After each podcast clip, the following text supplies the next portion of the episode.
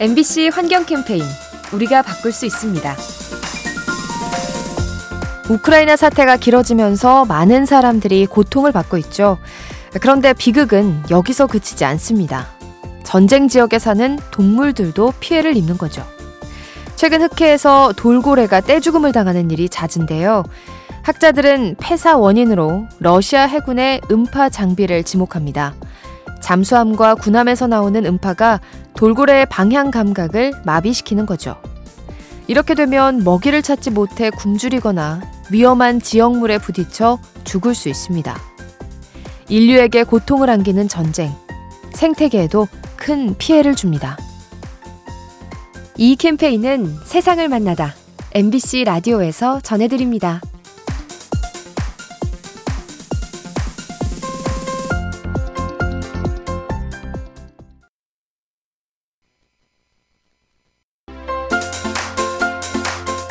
MBC 환경 캠페인 우리가 바꿀 수 있습니다.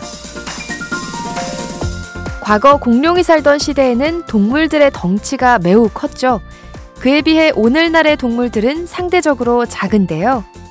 그렇다면 미래에는 어떨까요? 최근 온난화 현상이 심해지면서 새들의 몸집이 작아지고 있다고 합니다. 미국 연구진이 30년 동안의 자료를 토대로 분석을 했는데요. 조류의 체질량이 최대 3% 가까이 줄어든 것으로 확인됐죠. 몸집이 작아야 체온을 낮추는데 유리하기 때문에 새들이 체중을 줄이는 것으로 추정됩니다. 생존을 위해 체형을 바꾸는 새들. 그 모습이 애처롭게 느껴집니다. 이 캠페인은 세상을 만나다 MBC 라디오에서 전해드립니다.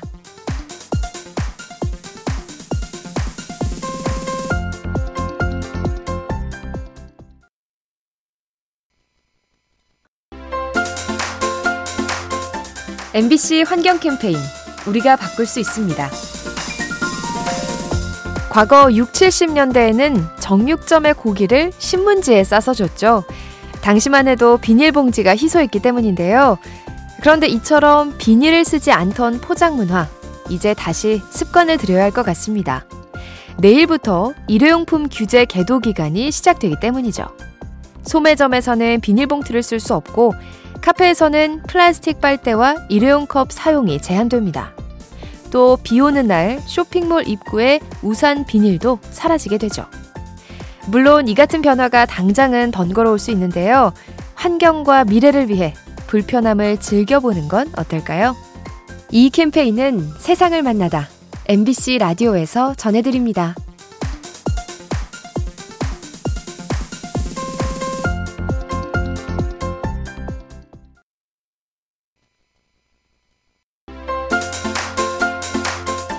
MBC 환경 캠페인 우리가 바꿀 수 있습니다. 코끼리들은 물 웅덩이에서 샤워하는 것을 좋아합니다. 몸을 씻는 목적도 있지만 그보다 중요한 건 체온을 조절하기 위해서인데요. 코끼리 몸에는 땀샘이 없기 때문에 피부의 수분을 증발시켜서 열기를 식혀야 하죠. 그런데 문제는 기후변화로 물 웅덩이가 줄어든다는 겁니다. 최근 사바나 초원이 더욱 건조해져서 물 부족에 시달리고 있는데요. 이 때문에 탈수로 죽는 코끼리가 늘어나고 번식에도 어려움을 겪습니다. 지구 환경을 극단적으로 바꾸는 기후변화, 야생동물의 생존을 위협하고 있습니다. 이 캠페인은 세상을 만나다 MBC 라디오에서 전해드립니다.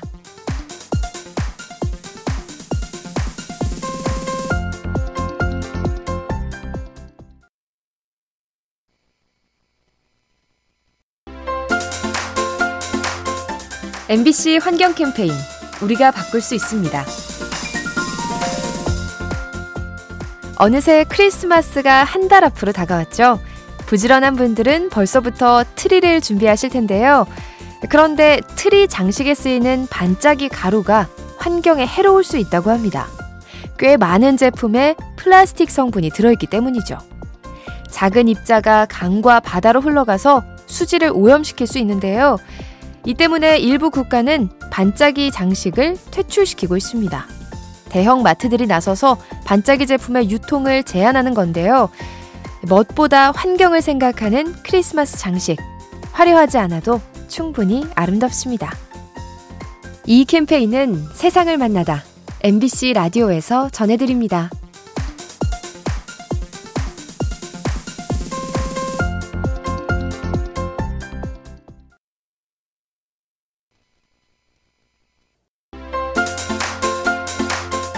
MBC 환경 캠페인 우리가 바꿀 수 있습니다. 바다의 물고기들에게 상어는 두려운 존재죠. 그런데 이건 어디까지나 작은 물고기들의 얘기고요. 덩치가 큰 어종들은 상어를 그닥 두려워하지 않습니다. 입에 넣기에는 크다는 것을 알기 때문에 피하지 않는 거죠. 오히려 상어가 지나갈 때면 가까이 다가가서 몸을 툭 부딪히는데요. 자기 몸에 붙은 기생충을 떼어내기 위해서죠. 상어의 비늘이 날카로운 이빨 형태여서 각질과 기생충을 말끔하게 제거할 수 있습니다. 무서운 상어가 대형 어류의 효자손 역할을 하다니 자연의 이치가 참 재밌는 것 같죠? 이 캠페인은 세상을 만나다 MBC 라디오에서 전해드립니다.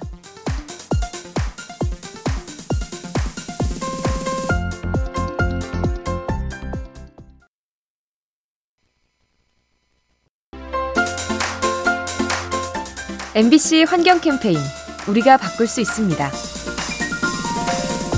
취미 생활을 하면서 환경을 지킬 수 있을까요? 강원도 춘천에 사는 이원도 씨는 의암호에서 카누를 타는 게 취미라고 합니다. 잔잔한 수면을 가르며 노를 저으면 기분이 상쾌해지는데요. 하지만 이 좋은 분위기를 망치는 존재가 있죠.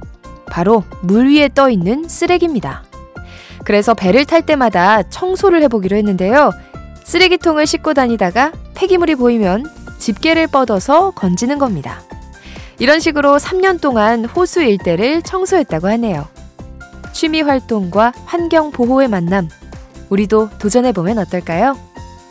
이 캠페인은 세상을 만나다 MBC 라디오에서 전해드립니다.